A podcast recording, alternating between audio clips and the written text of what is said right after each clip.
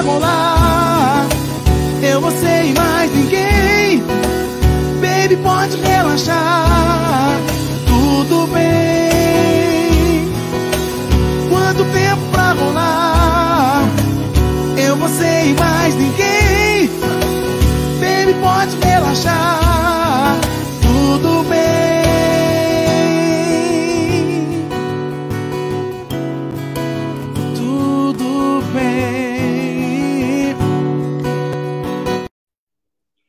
Muito boa noite a todos, esse é o canal Dito e Feito Podcast, e hoje nosso convidado, como você pôde conferir aí o nosso clipe, né, o clipe dele, Valmir Borges.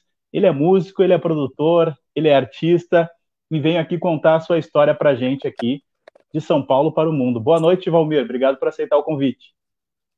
Boa noite, Luzás, boa noite a todos, uma honra estar podendo falar aqui um pouquinho de música, um pouquinho de som. Muito, muito agradecido mesmo pelo convite. Obrigado aí. Perfeito. Valmir Borges, conhece bem Porto Alegre porque, porque aqui na cidade, no Rio Grande do Sul, tem um hino aqui, né, chamado Joia Rara, que todo mundo gosta bastante. O que, que tu acha do Rio Grande do Sul, Valmir Borges? Cara, Rio Grande do Sul, tem, eu acho que eu tenho muita coisa para falar do Rio Grande do Sul, sobretudo porque você falando de Joia Rara, uma das coisas que eu tenho uma, uma, uma referência musical são músicos aí de Porto Alegre, né? Porque o balanço, essa coisa do balanço, do samba rock que a gente chama aqui em São Paulo, mas do swing, né? Que, que, que é chamado aí, os bailes. Tem muita coisa daí que a gente é, aproveitou, né? E usou como referência, como os brasas, né? Se a gente falar de Luiz Wagner, falar de, de, de Franco, se a gente falar de é, é, Bedeu, ou seja, tem muita gente aí, né? Que, o Pau Brasil, muita gente que faz esse balanço aí que inspirou muita gente aqui. E da parte de, de produção musical, eu tive a, a honra também de produzir alguns artistas do gênero do samba, daí de Porto Alegre, como o Grupo Zueira, né? A gente produziu um D V D maravilhoso deles ali no Pepsi, foi maravilhoso aquilo. Mas também o Ciativa, né? Eu tive a honra de produzir o Ciativa lá há muitos anos atrás, quando eu ainda tocava contrabaixo, rapaz. Eu toquei contrabaixo nos discos do Ciativa. Enfim, eu tenho uma relação muito bacana com Porto Alegre, sobretudo também quando vou, as várias vezes que fui fazer show com os artistas que eu fui diretor musical, fui músico, acompanhante. Porto Alegre é uma terra muito boa, muito boa. Que bacana. E aqui tem um carinho muito grande pelo teu trabalho, com toda certeza, o público e os artistas, né? Porque o teu trabalho é realmente de muita qualidade. Bom, Valmir Borges, a gente quer começar a falar sobre a tua profissão, né? Que é cantor, produtor, músico e compositor. Primeiramente, tu já começou com todas essas funções ou tu foi se desenvolvendo no começo da tua carreira? Já são mais de vinte e cinco anos de carreira, né, Valmir? Já são mais, sou, sou um jovem veterano já. Mas acho que foi, acho que as coisas foram acontecendo, né? Eu costumo dizer que essas, todas essas coisas são extensões de um mesmo Valmir, músico, né? São extensões de um cara que faz música, que, que, que respira e transpira música. Eu venho de uma família musical, então a música entrou muito cedo na minha vida. Mas é, entrou o lance de instrumentista, né? O lance do instrumentista, porque sempre tinha um violãozinho em casa, meus tios gostavam de tocar, meu pai foi um grande músico, então guitarras, contrabaixos, instrumentos de corda sempre estavam ali na minha casa e, e, e sempre foi muito, muito regada a uma trilha sonora maravilhosa, né? A gente ouvia de A a Z e eu fui influenciado por isso. Então, o lance do instrumentista entrou primeiro, porque aí, ali no final dos anos oitenta, começo de, de noventa, eu comecei a ir para a noite, é, já me apresentar como músico, ainda muito criança, mas com os meus pais. Meu pai já começou a me levar para fazer os shows e para entrar naquela atmosfera que eu nunca mais consegui sair. E o lance do, da composição veio antes do lance do canto também, que é engraçado, né? Porque ali, a gente já, aí eu estou falando já da gente entrando em noventa, na década de noventa. Na década de noventa, vários autores que viraram um grande sucesso nacional, e que o grande público tem acesso e tem essas músicas como sua trilha sonora, da sua playlist, é, eram, eram amigos, né? São, são pessoas oriundas, na maioria das vezes, de periferias aqui de São Paulo, né? O Pagode noventa é muito calçado também em São Paulo. E muitos amigos meus ali, a gente adolescente, uns um pouquinho mais velhos só, né? Por exemplo, eu estava outro dia fazendo uma entrevista com o Salgadinho e lembrei que o Salgadinho morava num bairro ao lado do meu aqui, né? Na verdade, o bairro onde eu nasci e fui criado, que é o Jardim Miriam, na Zona Sul de São Paulo, ele morava num outro bairro chamado Jardim Selma. Então, esse lance da composição entrou e também entrou de uma maneira muito espontânea, assim. A gente, quando a gente viu, a gente já estava compondo, porque ouvia músicas maravilhosas como é, as composições de Arlindo, Sombrinha, Kleber Augusto, principalmente, né, aquela coisa do, do fundo de quintal, e a gente se sentiu inspirado a começar a escrever algumas coisas para cantar as nossas próprias músicas. Mas era uma, de uma maneira ainda muito informal, muito sem expectativa. A gente nem sabia que aquilo um dia poderia dar uma grana para a gente. Éramos todos adolescentes ali brincando. E aí o terceiro momento é o Valmir, o Valmir é, arranjador. O Valmir que começa a fazer arranjo, que eu, gostaria, eu gostava muito dessa coisa do estúdio, de ser um músico de estúdio, de ser reconhecido pelo som, porque ali naquela década ainda a gente não tinha essa coisa da... Tudo era, era é, acompanhado com a imagem, né? Para a gente ter uma imagem era, era muito difícil, era muito caro, a gente não tinha nem tempo, não pensava nisso, não tinha condições de chegar nisso. Mas a gente era reconhecido pelo som, e eu tinha o anseio de também ser reconhecido pelo som. E aí entrou o Valmir arranjador, músico de estúdio. Por fim, já passando ali dois mil, passando, entrando na primeira década dos anos dois mil, e no finalzinho da década, eu me arrisco a fazer o primeiro disco, que é onde Joia Rara apareceu, e aí todo aquele caldeirão de tudo isso que eu vim falando antes é, apareceu e foi sintetizado naquele álbum, Sala da Música, porque é, o Valmir, a sala era o Valmir, entendeu? E aí a música entrava nessa sala, a música, os músicos, os, os intérpretes, os autores, todos estavam ali dentro daquela sala. Então acho que por isso que essa Joia Rara, aquela gravação maravilhosa desse álbum, Sala da Música, foi tão marcante, chegou em tantas pessoas, tantos corações assim. Perfeito. E com certeza Joia Rara é um dos hinos, porque se tu vai nas tuas redes sociais é o mais acessado. Eu tive a oportunidade de acessar o Spotify, ali vão ver o que mais está tocando de Valmir Borges. Joia Rara está disparado lá na frente, o pessoal tem um carinho muito grande. Acho que é a composição de Joia Rara, Valmir. É uma composição minha, é minha, minha, minha sozinho. E olha que engraçado, quando eu, eu comecei a compor o repertório desse álbum, que eu nem sabia que ia virar um álbum, na verdade, porque foi a inauguração de um estúdio, e me chamaram para ser curador dessa sala, onde foi inaugurado, e para eu convidar meus amigos, a gente fazer um som e testar a sala com o público e tudo mais.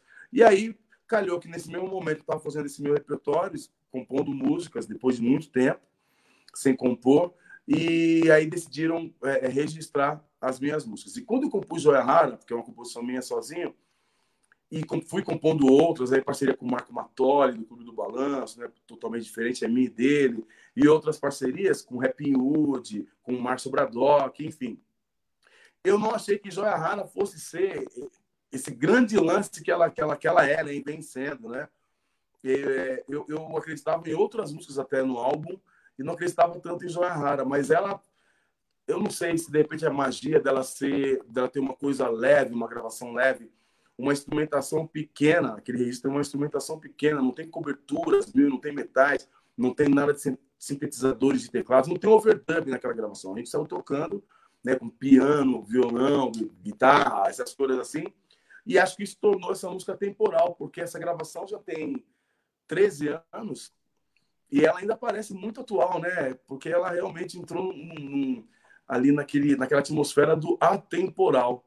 E Joia Rara foi uma grande surpresa e vem me surpreendendo ainda. Cada dia, Joia Rara me surpreende, porque é uma geração nova que curte, aí outra geração, aí outro gênero, galera que curte outro gênero musical.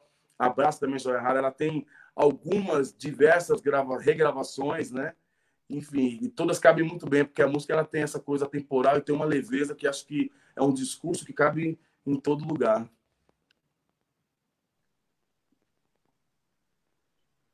Perfeito, Palmeira. Tu citou o Salgadinho há pouco tempo atrás, dos anos noventa, né? Os dourados anos noventa para o pagode, né? Nessa época dos anos noventa, Valmir, qual foi a tua experiência em, em grandes bandas desses anos noventa e se teve algum grande sucesso da tua composição ou da sua produção dos anos noventa, para a galera relembrar aqui? Ah, nos anos noventa eu tive, eu tive muita felicidade, eu toquei com muitos artistas ali, eu tava, eu fui aprendendo no caminho, né? Fui aprendendo quando eu já estava fazendo. Então, alguns artistas eu tive uma passagem muito rápida, às vezes por ser sub, né? Substituto de algum músico que não podia ir, então eu ia, naquele momento, só substituir no show X ou Y, mas eu tive a oportunidade de fazer alguns shows com Eliana de Lima, né? Que é... Foi sem querer que derramei toda a emoção, um dererê, Tive a oportunidade de tocar com Helena de Lima, uma queridaça, uma rainha, uma diva. É, fiz alguns poucos shows, pouquíssimos mesmo, com Almir Neto, que dispensa aqui até cantar qualquer trechinho, porque todo mundo conhece, lembra de tudo, de cabo a rabo. É, tinha um grupo muito forte aqui em São Paulo que se chamava Originais do... É, perdão, é, Grupo J B, J B Samba, que tinha... Eu preciso lhe dizer que é tão difícil conviver com a dor. E aí, por diante, entrou essa molecada nova. Aí já em noventa e dois, noventa e três, foi a primeira vez que eu participei de um show do Grupo Pixote. Mas aí, depois do Pixote, em noventa, eu toquei... Não, bom, enfim, noventa foi um ano muito marcante. E falando de Pixote, você me perguntando de composições, tem uma outra jovem veterana, uma jovenzinha mocinha já. Na verdade, já está na fase adulta, porque já são vinte e três anos dessa composição, que foi um grande sucesso na época. É... Virou tema de casamento, por exemplo, o Xande do Harmonia do Samba e a Carla gostavam muito dessa música. Essa música foi tema do início do namoro deles, que é... foi gravada pelo Grupo Shot. Nada se compara ao nosso amor, é loucura que paira no ar, há demais no fogo da paixão, e a gente se pega, se deita, se ama, nos envolve um prazer tão gostoso, nenhum de nós pega fogo, não. Tudo acontece nesse amor, na malícia que nasce no olhar, tudo incendeia com calor.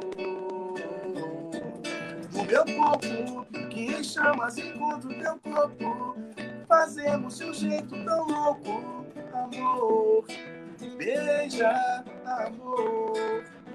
Vem mais uma vez me amar, vem ficar perto de mim. Teu amor me faz feliz, vem me fazer viajar. Me dá em grande frenesi, e mesmo toda a alma do mal, vai ser bastante pra apagar esse vulcão que está em ti, provoca erupção em mim. Essa foi noventa, noventa e sete, acho que foi gravada essa música aí. Vai tá indo, com certeza.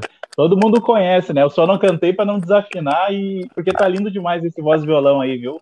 Muito bacana, Valmir. Show de bola. E me diz uma coisa, Valmir, essa tua conexão com o Pixote, né? Tu, tu marcou muito na vida dos fãs, assim, porque quem assistiu aquele D V D, que D V D espetacular, né? Como é que foi a construção daquele D V D? Claro, tu tem outros trabalhos maravilhosos também, mas esse dos quinze anos parece que foi uma virada de chave, né? Pra nossa... é, eu, acho que na, eu acho que foi uma virada na, na minha carreira e na carreira dos meninos também, né? Porque é, o, o Pixote agora comemora, se eu não me engano, ano que vem, é, vinte e nove ou trinta anos de, de, de história, né? De grupo. Ou seja, são três décadas, são, são pelo menos ali três gerações que mudaram assim, radicalmente, né? Que, é, uma geração parou de sair, parou de ser é, consumidora mesmo na rua, e veio uma outra geração, e depois veio mais uma geração. E aí você se manter durante três décadas é uma coisa muito difícil. Eu sou fã dos moleques, da carreira deles, por isso. Mas uma carreira construída, uma carreira verdadeira, sólida, até chegar à solidez, ela tem seus altos e baixos, isso é normal de, de, de qualquer artista, né? Os maiores do planeta passaram por isso. O Pixote vinha de um momento é, mais complicado. E a nossa junção foi a seguinte: eu não trabalhava mais com eles na, na estrada, mas eu escrevia os shows que eles se apresentavam. Então, vários dos shows que vocês possivelmente assistiram, era eu que escrevia, mas não me apresentava com eles. E quando eles tiveram essa ideia de fazer um D V D, procuraram alguns produtores, e aí acho que dentro da negociação ou proposta ou intuito ou expectativa, sei lá, não deram certo. E aí disseram o seguinte, falaram, cara, o Valmir, ele já produz o nosso show, um D V D é um show, é um registro de um show. Que tal se a gente é, chamasse o Valmir? Porque até então não tinha produzido nenhum D V D de pagode. Que tal se a gente juntar essas forças, né, essa energia, dessa oportunidade, de repente, para a gente, para o Valmir, de testar uma coisa nova, de, de, de ver se a gente consegue aí é, é, é, a aceitação das pessoas. E aí foi justamente isso. Era um show que a gente já fazia na estrada, eu mudei algumas coisas do show e colocamos seis músicas inéditas só. Foi até um risco, mas foi um risco que deu uma grande surpresa positiva para a gente, porque do repertório do show que a gente já vinha fazendo, como era um repertório já antigo, já vinha da, da década de noventa esse repertório, a gente é, deu uma, uma, uma acendida nesse repertório que já era antigo, com os arranjos novos, com uma proposta nova, dentro de um D V D. Isso tudo virou muito novo. E aí eu acho que o repertório de cabo a rabo foi muito assertivo. E as Inésitas também teve muita sorte. Da, de dentre a, as Inésitas, a gente tem uma... É... Mande o sinal, dá uma luz, dá uma chance pro amor. Dentro do repertório das Inésitas, é, é, é... Meu amor, não consegui dormir direito. Por favor, né? Isso é. Já é tarde, vamos deitar. Se quiser começar na nossa cama. Ou seja, foi muito assertivo mesmo. Foi um momento, acho que foi um divisor de águas, não só na minha carreira, e, e eu sempre sou agradecido por essa oportunidade que eles me deram. Dodô, um beijo, e toda a rapaziada, Thiago. Mas acho que também foi uma coisa muito marcante ali, e um divisor de águas na carreira dos meninos também. Com toda certeza, Valmir. Realmente, esse D V D marcou uma geração, assim como a minha, marcou outras gerações também. Realmente é um D V D que todo mundo fala. Bom, Valmir, eu gostaria de chamar agora a interatividade, porque tem muitos fãs aqui. Vou dar a sua pergunta aqui para nós também e para você, principalmente. O Ada Santos, sou fã desde noventa e sete do Valmir, quando conheci o compositor da música Lenço das Paixões e é... Uau. Tu lembra dessas duas canções aí? Manda um abraço pro Ada Santos. Um abração, muito obrigado. Que lembrança bonita essa. Sabe que essa música, se eu não me engano, não sei se ela foi gravada em, em noventa e sete ou noventa e seis. É um grupo muito, muito, muito sensacional, que também faz parte da história dos anos noventa, que é o grupo Malícia. É... Deixa eu lembrar, Lenço das Paixões, é... é... Mas um deslize da emoção falou mais alto que a razão, atravessou-me com malícia e perfeição. Mas ei, dizer pra um novo par, fazer do céu meu novo lar, e das estrelas esse mundo a explorar. É Grupo Malícia. Se eu não me engano, o primeiro ou o segundo disco do Malícia, que foi um grande sucesso, e eu... eu tive a, a felicidade de botar duas músicas nesse álbum aí. Acho que foi, se não me engano, noventa e seis ou noventa e sete.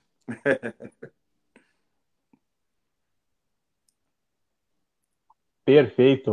A Amanda Marques também aqui está ligadinha no Dito e Feito Podcast e diz que é grande admiradora do teu tra- trabalho e ela teve a honra de conhecer teu trabalho, Valmir, através do D V D do Belo, aquele primeiro em estúdio, né? Muito legal ver o teu crescimento profissional cada vez mais. Amanda Marques mandando um abraço e disse que te conheceu no D V D do Belo, aquele do estúdio. Um beijo, Amanda. E o D V D do Belo, na verdade, também foi um divisor de águas na minha vida como músico. Como eu sempre costumo dizer que na minha profissão, é, eu, eu me confundo muito com um garçom, porque eu, eu, sou, eu sou o cara que serve, né? Eu estou ali para servir e tento, na maioria das vezes, servir um bom prato, quente, gostoso, saboroso, né? E bonito para ver também. Mas... foi o D V D, na verdade, o D V D que a gente gravou numa casa que havia aqui em São Paulo, chamava Olímpia, que é o D V D onde tem... É, é... Para de ficar lambando por aí, da gente ir. Para de ficar lambando por aí, contente, se a minha dona descobrir. Né? Tem músicas lindas, por exemplo, é... é, é uma música linda do Gustavo Nunes com prateado, como é que é isso? Ah... Bom, enfim, eu não vou lembrar agora. Mas esse D V D é maravilhoso. Luz das Estrelas? Muito bem tocado. Ah? Luz das Estrelas? Luz das Estrelas. Luz das Estrelas, vida minha dor, sem medo, entrego meu corpo. Mas maravilhoso isso, nossa, tem que Flávia Santana cantando lindamente, né? É... Lindo demais, lindo demais, homem. Maravilhoso esse D V D, foi também um marco na minha carreira. Bacana, Valmir. Eu gostaria de destacar, já que tu citou Pixote e Belo, que é o seguinte, tu fez esse D V D dos quinze anos e fez o D V D do Belo também, né? De diversos D V Ds. E aí agora a gente está nos anos dois mil e tu tá fazendo, acabou de concluir o D V D do Pixote, o InDrive, né? E também a música de trabalho do Belo, eu, É O Que Eu Mereço. Como Exatamente. É que está sendo essa transição depois de, de tantos anos? Assim, eu acho que o bacana da construção, o bacana da construção de uma carreira é justamente isso, né? Você passar por lugares onde aquele momento que você que você que você passa por ali, você contribui com a, com a, com a carreira, com o sonho do artista, no caso, né, trabalhando com música, você contribui com a carreira do artista, com o sonho do artista e deixa sempre as portas abertas para que um dia Essa, essa, essa, essa companhia possa surgir de novo e que você, mais uma vez, ajude numa nova construção. Esse é o grande barato da música, esse é o grande barato da gente poder passar e voltar repetidas vezes nos mesmos lugares, com os mesmos amigos, mas com uma visão diferente, mais velhos, mais experientes, o mercado sendo outro, e a gente, de novo, ir nessa busca desse mercado novo, de, de entender as pessoas e é, trazer essa diversão que elas esperam da gente. É, com o Pixote foi muito bacana, porque eu acho que esse D V D do Pixote ele é, ele é tão emblemático para mim quanto o dos quinze anos, porque entre o D V D quinze anos e esse drive-in eu fiz um D V D há dois anos atrás que também, graças a Deus, foi um grande sucesso, onde tem a música Nem de Graça, né, que é uma explosão, virou um outro hino do Pixote na carreira dos meninos, que é o D V D Sunset, que a gente fez na praia, né?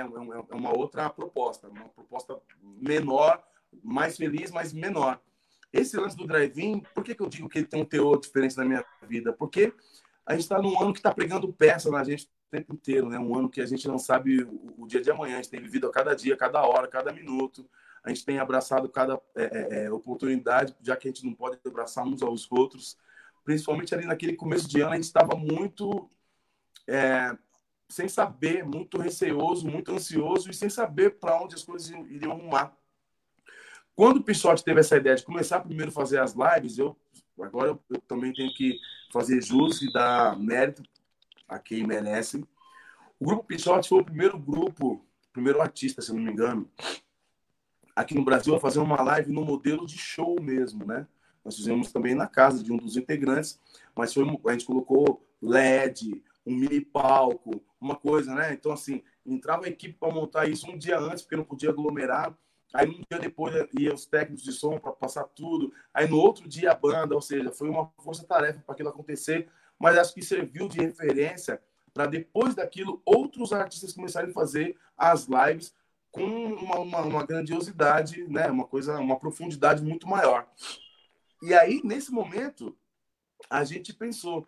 Cara, a gente não pode passar batida esse ano, né? Tá num momento muito bom. E o, o empresário deles, que é o Alex Calil, que é G R Shows, ele é muito arrojado, né? Muito arrojado, é um cara muito, muito corajoso. E teve essa ideia de fazer, porque no Allianz Parque, que é o estádio do Palmeiras, aqui em São Paulo, é, eles já estavam com essa, com essa atividade de fazer shows, drive e tudo mais. Vários artistas, Nando Reis, o próprio Belo, fizeram, Turma do Pagode, fizeram apresentações lá.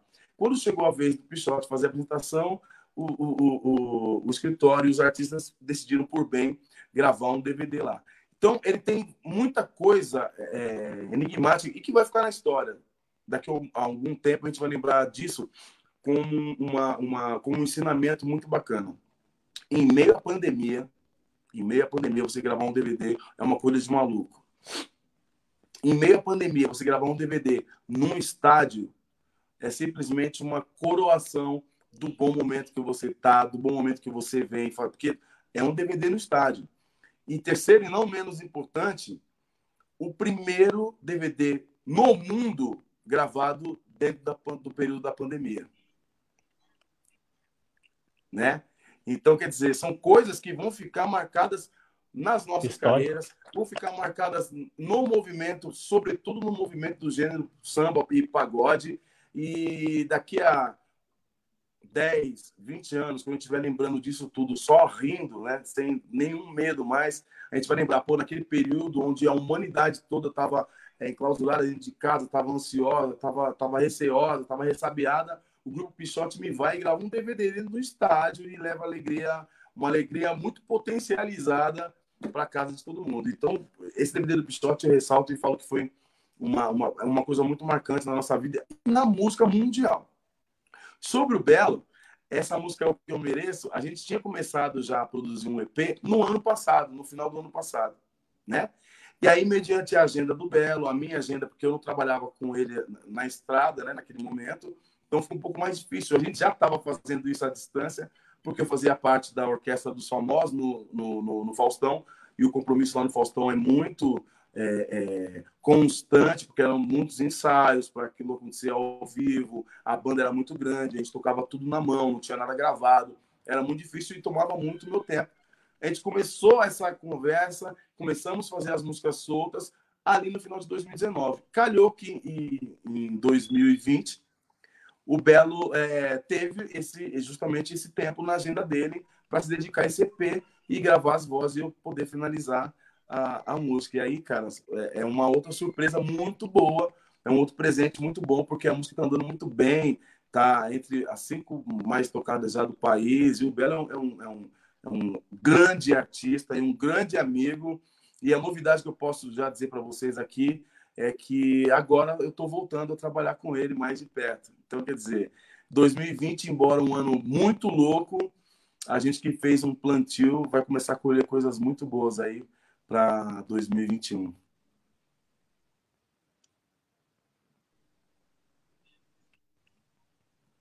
Perfeito. Esse é o, o Valmir Borges aqui compartilhando todo o seu conhecimento, produções que ele realizou tanto com o Pixote. Oportunidade de ter ele aqui no nosso canal Dito e Feito Podcast e falou poder trabalhar esse E P. Só o Dodô do Pixote, que ainda eu não consegui convidar, trazer ele aqui também para falar sobre a carreira do Pixote. Uh, um detalhe que eu queria te perguntar, Valmir, é o seguinte: os fãs do Belo me falaram que tu, tu Tu produziu outras músicas aí, qual as novidades? Que o Belo tá segurando esse segredo aí. é, essa produção, na verdade, foram, é um E P inteiro, né? É um E P que, na verdade, ele, ele, ele é um pré-anúncio do que vem para dois mil e vinte e um, porque dois mil e vinte e um a gente tem um ano inteiro já planejado, são coisas maravilhosas, grandes e inusitadas, Pra, pra, em dois mil e vinte e um, então vai ser um ano regado de muitas coisas novas. O Belo passou um tempo sem lançar coisas, agora parece que despertou o gigante, o leão saiu da toca. Então dois mil e vinte e um, prometo para vocês que vai ser um ano regado de novidades, assim, periódicas mesmo, assim, sabe? De período em período a gente vai lançar uma coisa muito bacana. Esse ano ainda temos lançamentos, porque como a gente gravou um E P, e nesse E P são quatro músicas, ele lançou uma, provavelmente ele vai lançar as outras três, É, quinzenalmente ou de vinte em vinte dias, mas já estão prontas, preparadas para isso.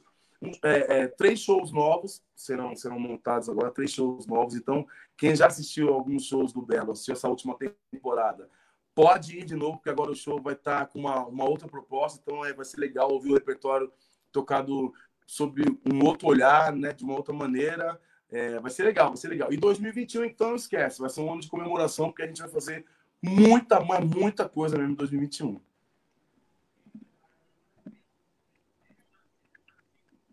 Perfeito, Valmir. Uh, eu gostaria de chamar a interatividade aqui, Valmir, porque tem mais fãs teus aqui mandando muitas mensagens. Amanda Marques comenta aqui, ó, canta muito, parabéns, Valmir Borges. Obrigado. Eduardo Rodrigues, fala pro Valmir cantar Juras de Paixão, também é de mil novecentos e noventa. Tu conhece essa, Valmir, ou já esqueceu? Essa eu vou te falar, essa foi a primeira música minha gravada com um grande artista, porque foi em noventa e seis e era o Grupo Raça, né? O Grupo Raça de... Deixa eu... O teu chamega, meu xodó, teu xodó me faz um bem. É, pra quem não lembra do Grupo Raça, o Grupo Raça tem esse dentre centenas de sucessos. E com a formação ainda com o Delso Luiz, com o Delso Luiz era o cantor ainda do Grupo Raça, eu tive essa, essa felicidade de gravar essa música. É... Ah, não, não, não, perdão, Juros da Paixão, tô confundindo. Juros da Paixão, quem gravou foi um grupo daqui de São Paulo chamado... que é o grupo do Sandrinho, É Demais. O grupo É Demais. É... Já deixei de me enganar, tentei, não deu nada. O que aconteceu, deixa pra lá, pra lá. Vai, esqueça o que passou, passou. Só lembre que foi bom, mas não rolou. Grupo, nossa, É Demais. Verdade, grupo aqui da, da é demais. São Paulo, cidade de São Paulo. O Sandrinho, que ela cantou na época, foi muito bom também. Momento maravilhoso. Também ali, noventa, acho que já é noventa e oito, aí, por aí. Foi um grande sucesso também aqui em São Paulo. Foi demais. Aí, Dudu!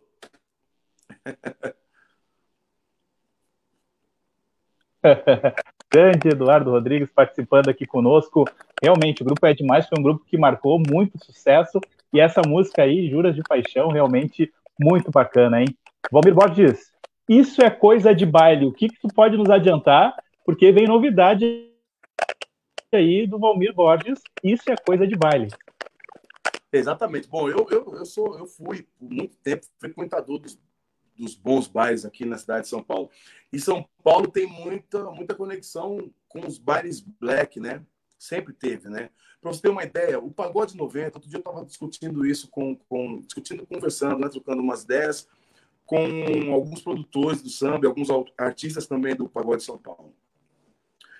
A, a coisa da black music era tão forte em São Paulo, tão forte, a coisa dos bailes era tão forte que as, as equipes de som viraram selos musicais, né? Para quem não sabe o que é selo, é uma gravadora, só que com um porte menor, né? Com alcance menor. Mas as equipes de som em São Paulo viraram gravadoras. E essas equipes de som faziam os bailes de São Paulo e viraram selos, que viraram gravadoras, é que lançaram o tal do Pagode noventa, porque o Exalta Samba foi lançado por uma equipe de som chamada Cascatas. E aí, na mesma, na mesma Cascatas, Arte Popular também. Aí uma outra equipe de som que chamava a Chic Show lançou, por exemplo, é, que era Five Star, que era o selo deles, lançou, por exemplo, Grupo Sensação. Uma outra equipe de som que era Zimbábue lançou Negritude, lançou é, é, Grupo Pixote, enfim. Então eu tenho um vínculo também muito forte com a coisa do baile. É, sem falar também na coisa do samba rock, que é um patrimônio cultural aqui de São Paulo.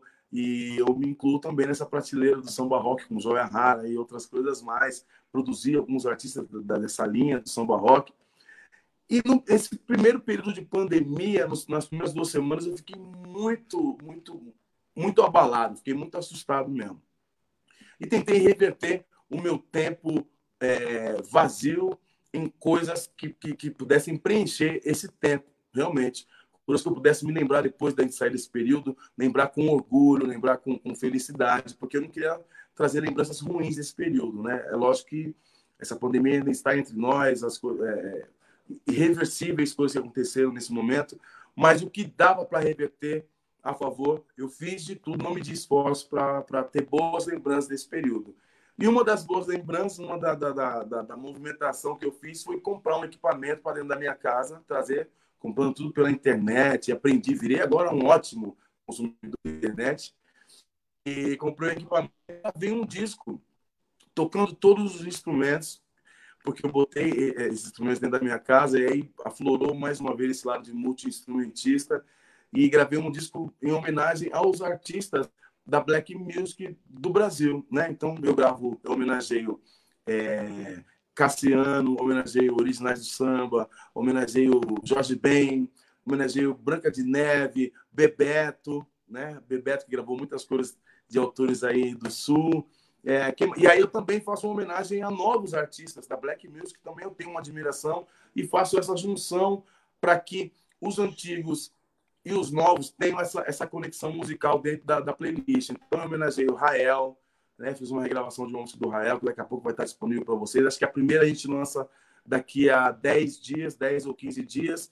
Enfim, e aí o Isso é Coisa de Baile é uma, uma grande homenagem e eu usando o meu tempo vago, utilizando ele da melhor forma, tra- tentando trazer positividade para quando eu lembrar desse período, eu vou lembrar, pô, mas ali eu gravei um álbum homenageando os caras, então quer dizer, não foi tão ruim, não foi tão perdido esse tempo, né?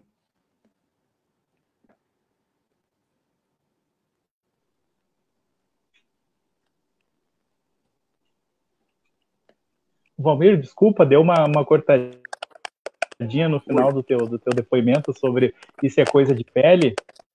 Cortou, a cortou. Conexão voltou. De internet está tudo certo? A minha tá. Deixa, deixa eu dar até uma.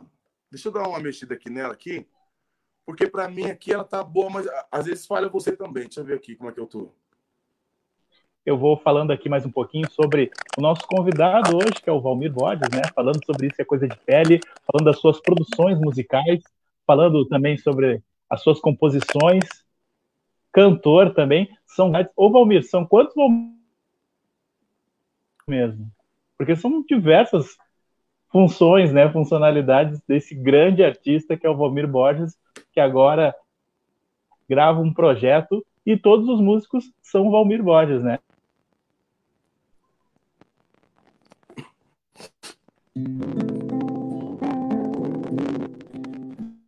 Voltamos? Eu tinha perdido você também aí. Vamos ver se vou. E... Oi, agora te ouço. Me ouve?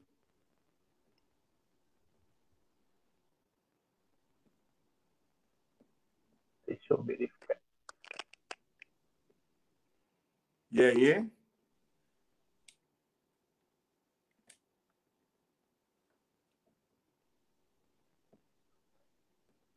Eu acho que tivemos um pequeno probleminha de conexão com o nosso convidado, Valmir Borges, falando sobre a sua carreira na música, falando também todas as suas experiências aí, passou por grandes grupos, né? Falando do Pixote, falando do Belo, falando de tantos outros artistas, nem deu tempo ainda da gente poder falar um pouco também do Jeito Moleque.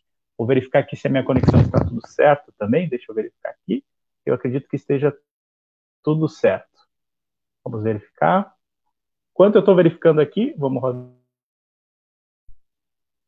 Tudo vai ficar bem. Quanto tempo pra rolar? Eu, você e mais ninguém. Baby, pode relaxar. Tudo bem. Quanto tempo pra rolar? Eu, você e mais ninguém. Pode relaxar, tudo bem,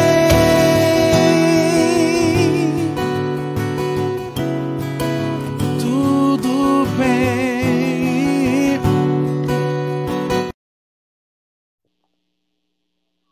Eu acho que agora retornou a nossa internet, voltou ao normal, vamos ver aqui, vamos tentar a conexão. Eu acho que está tudo certo, esse é o canal Dito e Feito Podcast. Hoje nosso convidado é o Valmir Borges, produtor musical, falou de todos os momentos do pagode noventa, do pagode atual, né? E também desse novo projeto, Isso é Coisa de Voltei. Baile. Voltei. Alô, Valmir. Agora voltou, hein? Voltou com força máxima, voltou com lançamentos. Tu concorda que o Brasil tem a melhor internet do planeta? Ah, concordo. É?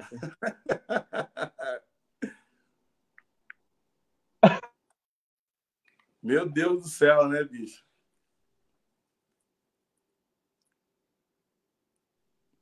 E a gente... Mas, Valmir, desculpa aí esses pequenos...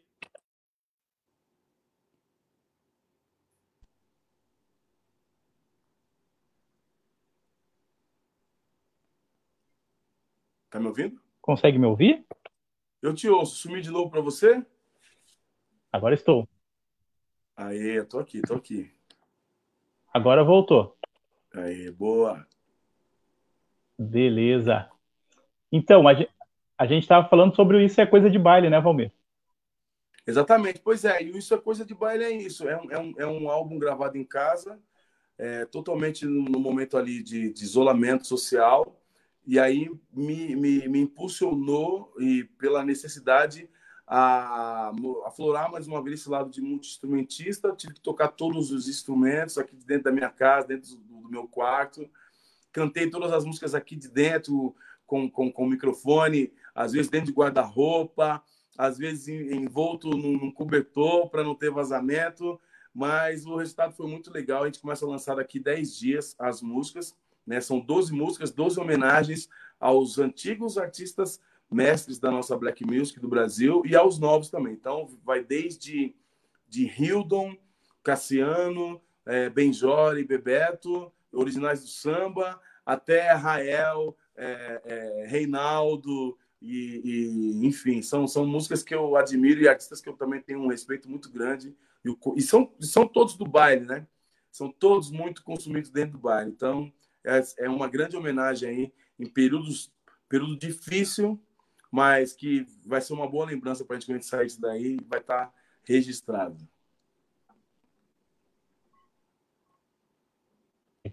Valmir, quais são as tuas referências para te produzir o pagode, né? Tu está sempre se reinventando, sempre tem uma novidade, sempre tem algum elemento novo nas composições, nas produções que você faz.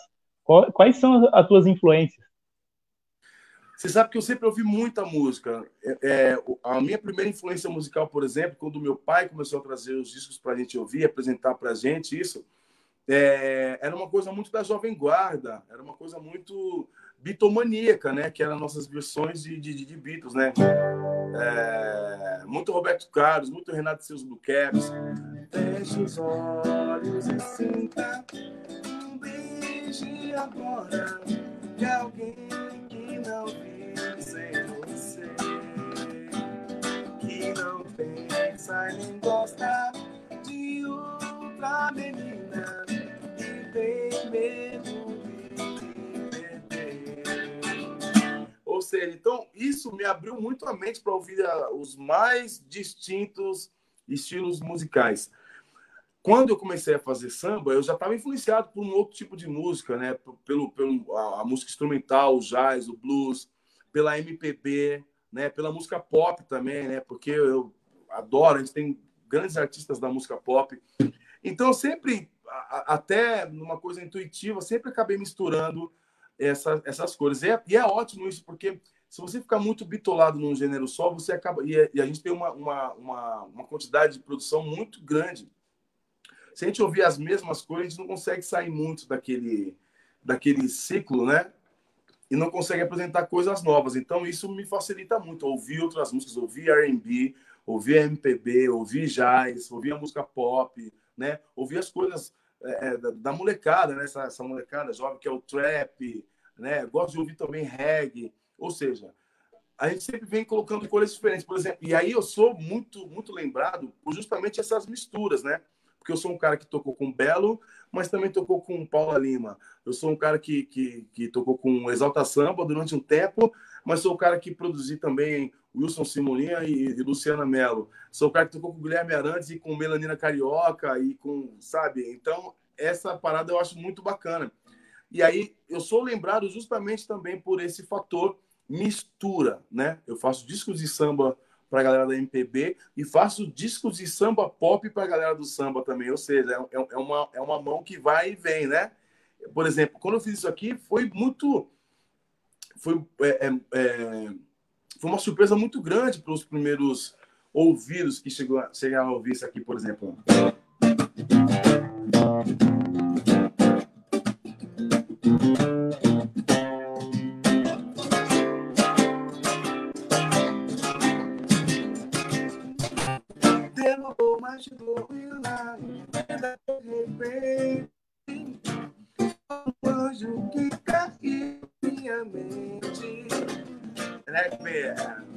Ela venceu, ela venceu, ela venceu, ela venceu.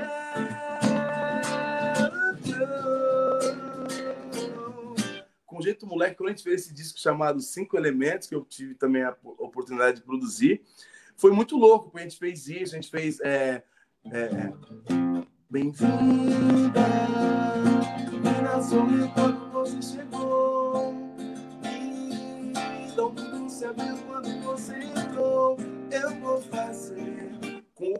ukulele, com gaita, com essas coisas malucas, carrom misturado com tantã, com surdo.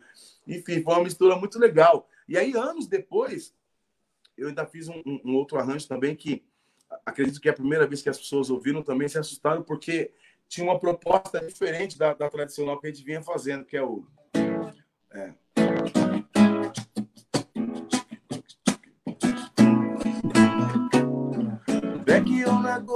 Relógio Paraguai, eu já tô quase abraçado pra sair com ela. Tênis do cabelo, perfume de caô, sem dinheiro na carteira pra sair com ela. Preciso de favor, mas tem que ser no valor. Né, enfim, é. Eu moro no morro, e é lá na Zona Sul. Sou negão e a parecinha é louradora azul. Bebo de cão de pão, é gato que eu sou pobre. Quando vou no bairro dela é maior, zum, zum, zum. Eu moro no morro e é lá na Zona Sul. Sou negão e a patricinha é louradora azul. Eu também do barro pobre pra casar com cara pobre. Ela já tem onde ninguém quer fazer mais um. Né? Era uma coisa muito diferente também, mas eu, eu, eu, eu gosto disso. Eu gosto de misturar, porque eu acho que música é música. Então, a gente é influenciado pela música do mundo e a gente influencia também a música do mundo. Eu acho que esse é o jogo, essa é a roda. Com certeza, Valmir. E realmente a gente fica encantado, prestando atenção e tentando fazer igual, né? Acredito que os músicos que estão iniciando, assim, e ver essas melodias, nossa, como é difícil tocar as músicas produzidas de Valmir Borges, aquelas dos anos noventa também, que tinha bastante melodia. Uh, falando nisso também, Valmir, eu queria saber a tua opinião, porque o que acontece? Uh, no, no pagode atual, a gente está vendo um fenômeno agora, nós que conso- consumimos o pagode, Da, que estava um pouco mais simples, assim, algumas bandas que estão surgindo agora e revivendo aquilo dos anos noventa e mais roda de samba. E está perdendo um pouco desses elementos que tu trouxe para nós aqui hoje. Essa introdução, aquela coisa de elementos de guitarra, de carrom. Tu não está sentindo falta disso no atual momento do pagode? Ou são momentos, acho... são fases que daqui a pouco volta esses elementos todos novamente? Qual a tua opinião sobre o atual momento? É, eu, eu, eu tenho um, um, um receio. Na verdade, eu sempre tive esse receio. E eu vim de uma escola dos anos noventa, que são os meus pares ali dos anos noventa, que a gente tinha uma coisa muito legal, que eu acho que é isso, na verdade, que foi perdido, que é... A gente tinha grandes artistas, por exemplo, Negritude Júnior. Era um artista maravilhoso com o Netinho e aquela turma toda, que eram shows incríveis, sempre shows inesquecíveis. Tinha um formato. Aí a gente tinha, não menor... Raça Negra, que tinha grandes shows, e era uma outra proposta de show, uma outra proposta de som, era uma coisa muito peculiar deles. Só que a gente tinha também o Grupo Molejo, que também tinha o Anderson fazendo shows maravilhosos, mas com uma coisa muito peculiar. E aí a gente transcende, a gente vai para Grupo Sensação, Grupo Soweto, a gente vai para Os Morenos, a gente vai para o Grupo Pixote, a gente vai para Exalta Samba, a gente vai para Arte Popular, ou seja, era, era um catinguelê. Eram todos grandes artistas, mas cada um tinha uma proposta dentro de um mesmo circuito, dentro de, um, de uma mesma é, movimentação, mas cada um mostrava a, a, a, o teu lance. A gente, em noventa, como estava se descobrindo e mostrando isso ao grande público, a gente não tinha esse compromisso que os, os artistas novos têm de entrar dentro de um padrão. Então, eu acho que o grande problema não é que os artistas... não façam mais, ou os arranjadores tenham esquecido, ou a boa música tenha sumido do ouvido deles. Não é isso. Mas existe um padrão estabelecido de introdução curta, refrão rápido, a música é uma vez e meia, é, tem que ter um, um tipo de timbre X ou Y, o refrão tem que ser X ou Y, é, a sonoridade do estúdio sendo um engenheiro de som ou outro daqui de São Paulo, ou daí do Sul, ou do Rio, ou da Bahia, ou, ou de Pernambuco, tem que ter o mesmo som, porque a grade da rádio tem um padrão sonoro e não pode dar aquela, aquele up, ou também não pode dar aquela barrigada. Então, eu, eu acho que esse é o grande problema. Então, eu acho que os, o compromisso dos artistas agora, eu tenho um pouco de medo disso não acontecer, e está demorando muito para acontecer, de botar a cara mesmo para bater e mostrar o teu, o, o, o teu lance peculiar, mostrar a tua digital, porque eu acho que a gente pode retomar essa coisa que era bacana. O Sensação era um grupo... que era conhecido porque era muito musical, com os arranjos do prateado, aquelas cordas maravilhosas e tudo mais. O, o Molejos era um grupo muito divertido, que tinha uma coisa de andamento mais para frente e tudo mais. O Catinguelês era a, a voz doce do Salgado e, e aquelas melodias, aqueles cacos que ele fazia, aquela introdução de sax e flauta junto.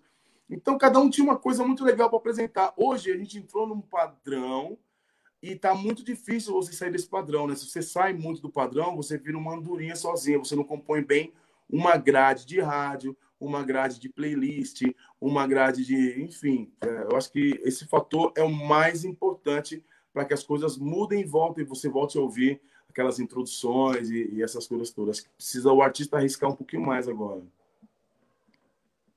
Perfeito, Valmir. Porque eu, eu fico muito triste, às vezes eu escuto alguns comentários falando que oh, o sertanejo está muito à frente do pagode. Mas tem grandes produtores no pagode, assim como você, como o Prateado e tantos outros, que tem essa preocupação de trazer tantos elementos que nem o sertanejo. A gente se equivale ao sertanejo, né? A gente tem qualidade também no pagode. Mas também tem uma coisa, mas também tem uma coisa que agora... Aí, aí, aí uma, uma visão de produtor, e aí é, falando tecnicamente mesmo, né? Isso tem uma explicação também. O sertane... é, a, música, a música brasileira hoje, ela tem um link, uma, uma conexão muito forte com a música pop, e a música pop do mundo, né? Nos anos noventa, por exemplo, a, o samba brasileiro, o pagode, a, a, os anos noventa, tinha uma conexão muito forte com a M P B. Essa também é uma grande diferença.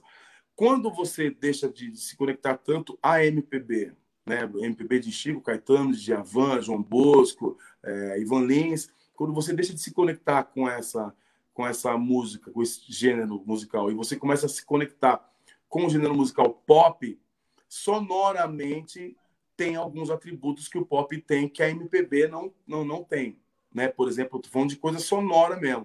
Por exemplo, é, as coisas eletrônicas, né? São as baterias, são as introduções, são as guitarras muito, muito presentes, são, enfim, é, uma, uma quantidade imensa de efeitos que a gente usa para chegar no, no, no pop. E o pop só funciona quando ele tem menos acordes. O pop não funciona com uma cadeia grande de acordes, sabe? Não funciona com dissonância. O, o pop, por si só, ele, ele não fala bem, né? Aí vira uma outra coisa que já não é esse pop proposto. O sertanejo, como já tem essa coisa de menos acordes, acordes mais naturais, não dissonantes, né? E eles também é, se conectaram com o pop e eles não têm esse compromisso como o sambista tem. Por exemplo, quando não dá para você fazer um samba sem ter um tantã, sem ter um surdo, um pandeiro, um cavaco, uma cuíca, um tamborim, enfim. São coisas acústicas. A gente não tem como mudar, substituir isso por coisas eletrônicas. Então, sonoramente, o pagode naturalmente perde para o tamanho do sertanejo, entende? Porque o sertanejo está muito colado com o pop e não tem compromisso nenhum em ser mais aqueles sertanejos que tinham só os violeiros, né, a, a, os violões acústicos, a bateria e o contrabaixo. Não, eles podem ter tudo, podem ter D J, podem ter é, é, um monte de coisa é, eletrônica, dando uma coisa mais robusta ao som deles. Então, sonoramente, o pagode, como é oriundo de, de, do coro, dos instrumentos de coro, a gente ainda perde sonoramente. Se bem que, assim, eu trabalhei no, no Dilcinho, né, eu, eu também gravei esse D V D que ele fez em, em dezembro. Também tive essa felicidade de ser convidado por ele, um D V D maravilhoso, gigantesco. E o Dilcinho, para mim, hoje, é o cara do pagode que mais se assemelha sonoramente a essas coisas. Por isso ele está no, também nos grandes festivais, misturado, inclusive, com todos os sertanejos, porque sonoramente ele e o Michel Fujiwara, que é meu, meu brother, e é talentosíssimo, é um grande arranjador, um grande maestro lá do Dilcinho, eles conseguiram chegar numa coisa muito bacana também com o Castilhol, que é diretor musical da Anitta e, e faz muita coisa, né, de samba, principalmente do Rio de Janeiro. Eles conseguiram sonoramente equiparar essas coisas, sabe? E fizeram um mix muito bom entre o eletrônico e o acústico, né? Você, se você ouvir também agora esse D V D do Pixote, feito é, no Allianz Parque, você vai começar a sentir isso também, que sonoramente eu estou buscando essa gordura, essa coisa robusta da música pop, e sobretudo que o sertanejo é, passeia de braçada nisso. Então, acho que isso vai encaixar uma hora. Acho que a, o tamanho do som também vai, vai contribuir bastante para a gente. Perfeito. Esse é o Valmir Borges, produtor musical, cantor, compositor e músico. Valmir, eu tenho uma dúvida muito grande aqui. dois mil e vinte e um de Valmir Borges. Por que você, como produtor musical, traz esse D V D impecável do, do Pixote aí, histórico, no Drive, traz esse E P do Belo, aí como músico tem esse projeto também que você vai lançar também, que Isso é Coisa de Baile, e continua compondo. Qual o rumo que a tua carreira vai tomar ou tu vai conciliar tudo em dois mil e vinte e um? Como é que vai ser, Valmir? Ah, eu acho que um pouco de tudo, eu acho que um pouco de tudo. Lógico que eu vou ter que ter um traço, né, um fio condutor ali, onde eu vou me dedicar mais. E acredito que esse será o Belo, porque a demanda é maior, a gente tem mais, mais coisas é, é, é, propostas já, mais coisas na mesa para fazer do Belo. Mas, em paralelo, eu não posso deixar de fazer o meu som, porque eu não posso oprimir essa arte que quer sair, não tem jeito. E o Pixote, assim, não tem a mínima possibilidade de eu deixar daqui para frente os meninos de jeito nenhum, porque, além de tudo, são meus amigos pessoais, de, de vir aqui em casa, né? Porque eu lembro da minha formação como músico, mas também da minha formação como indivíduo, como cidadão. Esses meninos, né, que já não são meninos, né? Só no nome, Pixote, mas que são meus parceiros e a gente tem... É difícil falar da história do Valmir sem falar do Pixote, acho que vice-versa. Então, eu acredito que, em paralelo, essas coisas vão dar. Ainda tem mais uma coisa muito bacana, tá? Acabei de produzir um D V D maravilhoso com um repertório ímpar da cantora Simoni, que está cantando samba agora, pagode, com a gente. Então, quer dizer, e, e mulher, sabe? Eu acho que o momento tem tudo a ver. Mulher cantando samba, né? A gente que tem tantos ambientes machistas, né? A gente tem uma cultura machista no mundo e no Brasil não é diferente. E nesse circuito do samba também, às vezes até inconscientemente, é um movimento machista, é um movimento dos homens, é um movimento onde, né, tem uma, uma, uma, uma liderança masculina. Então, ter uma cantora e produzir uma cantora dessa esfera e com o repertório que a gente conseguiu fazer, eu acho que dois mil e vinte e um também vai ser um ano muito bacana para a Simoni. Ainda tem esse projeto. Perfeito, realmente... Simoni marcou uma geração também, e agora com a produção de Valmir Borges. Valmir Borges, quem acompanha as tuas redes sociais, viu que tem várias parcerias sua cantando com Péricles, com Tiaguinho, cantando com Bruno do Jeito Moleque. Agora com essa produção mais próxima aí do Belo, quando é que vai ter essa parceria tu e o do Belo cantando juntos? Olha, o Belo, eu vou falar que ele é mais enrolado do que fumo de corda, viu, cara? O Belo é... É que um artista desse tamanho também, né? Milhares de compromissos. E o Belo, ele foi ficando mais, mais maduro, para não dizer velho. Quando ele foi ficando mais maduro e se intocou dentro de casa, né? Se intocou dentro de casa. As coisas dele ele faz dentro da casa dele. Agora, agora acabou de montar um estúdio dentro da casa dele. Vai ser muito mais difícil tirar esse cara de casa até para gravações e tudo mais. Acho que ele sai cada vez mais para os shows dele, né? Mas eu acredito que uma, uma parceria ainda vai, vai acontecer, porque o Belo é outro cara que eu conheço também desde a minha adolescência. Para você ter uma ideia, o Belo conheceu meu pai, a gente em casa, e o Belo tocava cavaquinho, eu tocava violão sete cordas na época, a gente gostava muito de, de, do, do lance do choro, o Belo gostava muito, e isso muito antes de Soweto, muito antes, a gente teve grupos juntos, né, eu e o Belo. Depois o Belo participou de um grupo que era dos meus vizinhos aqui de bairro, que é... Preciso lembrar o nome do grupo. Bom, mas enfim, ali em Diadema. Então, eu tenho uma amizade com o Belo também de longa data, também, quase trinta anos. Então, estar perto dele é legal e tomara que dê certo também a gente fazer um feat aí, né? Vai ser muito legal, né? Com toda certeza, vai ser sim. E a galera vai ficar na expectativa para ouvir esse grande som de vocês aí. Valmir, eu sei que ainda está para ser lançado esse teu novo projeto, mas poderia dar uma palhinha de alguma, de algum, alguma música que foi produzida nesse período aí, para a gente, ah, para o seu público que está assistindo, do Isso é Coisa de Baile? Por exemplo, isso aqui. Como eu vou deixar você se eu te amo? Luiz Wagner! Como eu vou deixar você se eu te amo? Sei que a minha vida anda errada, que já deixei meu filho levantar.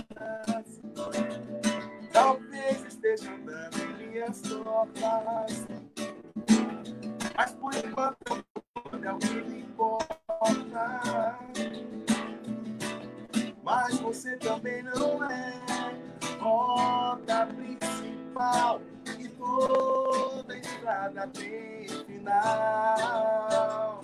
O que eu quero saber é como eu vou deixar você, se eu te amo. Luiz Wagner, guitarreiro, Porto Alegre, também está sendo bacana demais, hein? Sucesso. É.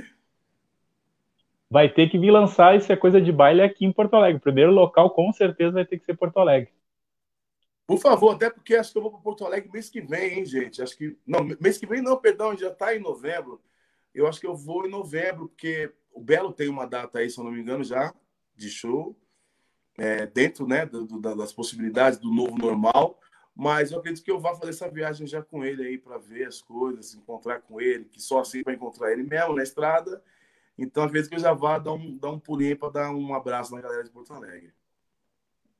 Perfeito, Palmeiras. Eu, primeiramente, gostaria, então, a gente já está se aproximando dos nossos minutos finais, te agradecer pela tua humildade de ter aceitado de participar aqui do Dito e Feito Podcast, contar um pouco da tua história e do teu trabalho. Com certeza ficou muitos capítulos fora deste primeiro contato aqui conosco, mas eu quero já deixar o convite para te voltar e contar do, do, dos outros períodos que a gente não pôde contar hoje aqui, viu? Muito obrigado e parabéns pelo teu trabalho, Valmir Borges. Obrigado eu, valeu, Lu. Um beijo para todo mundo que ficou aí, fez companhia para a gente. É... E é isso, né? Deixar uma mensagem muito positiva aí, dizer que esse ano de dois mil e vinte foi um ano que pregou muitas peças na gente. É um ano que é, já está acabando, mas não acabou ainda. A gente ainda está na pandemia, mas também a gente tem coisas muito boas para serem feitas ainda em dois mil e vinte, porque esse ano, infelizmente, não vai poder ser apagado. Então, que seja um ano é, é, traduzido em coisas boas, que a gente consiga ter, é, fazer por onde, ter boas lembranças desse ano. Acho que é isso que o Coisas de Baile também vem propor. E as coisas de dois mil e vinte e um vão vir aos montes. Espero que vocês fiquem por perto. E eu quero fazer mais uma entrevista aqui para a gente contar essas coisas aí, tá bom? Um beijão.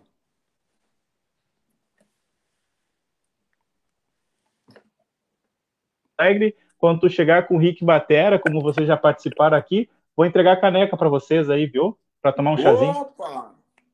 Aí sim, aí sim, eu quero. Fechou todas. Tamo junto, meu irmão. Muito obrigado, obrigado Valmir Borges. Obrigado a toda a audiência hoje aqui na participação. Estamos juntos, obrigado a todos e até a próxima oportunidade. Esse é o Valmir Borges participando aqui conosco. Até uma próxima, feito! Tudo vai ficar bem. Quanto tempo pra rolar? Eu, você e mais ninguém. Baby, pode relaxar. Tudo bem. Quanto tempo pra rolar? Eu, você e mais ninguém. Pode relaxar.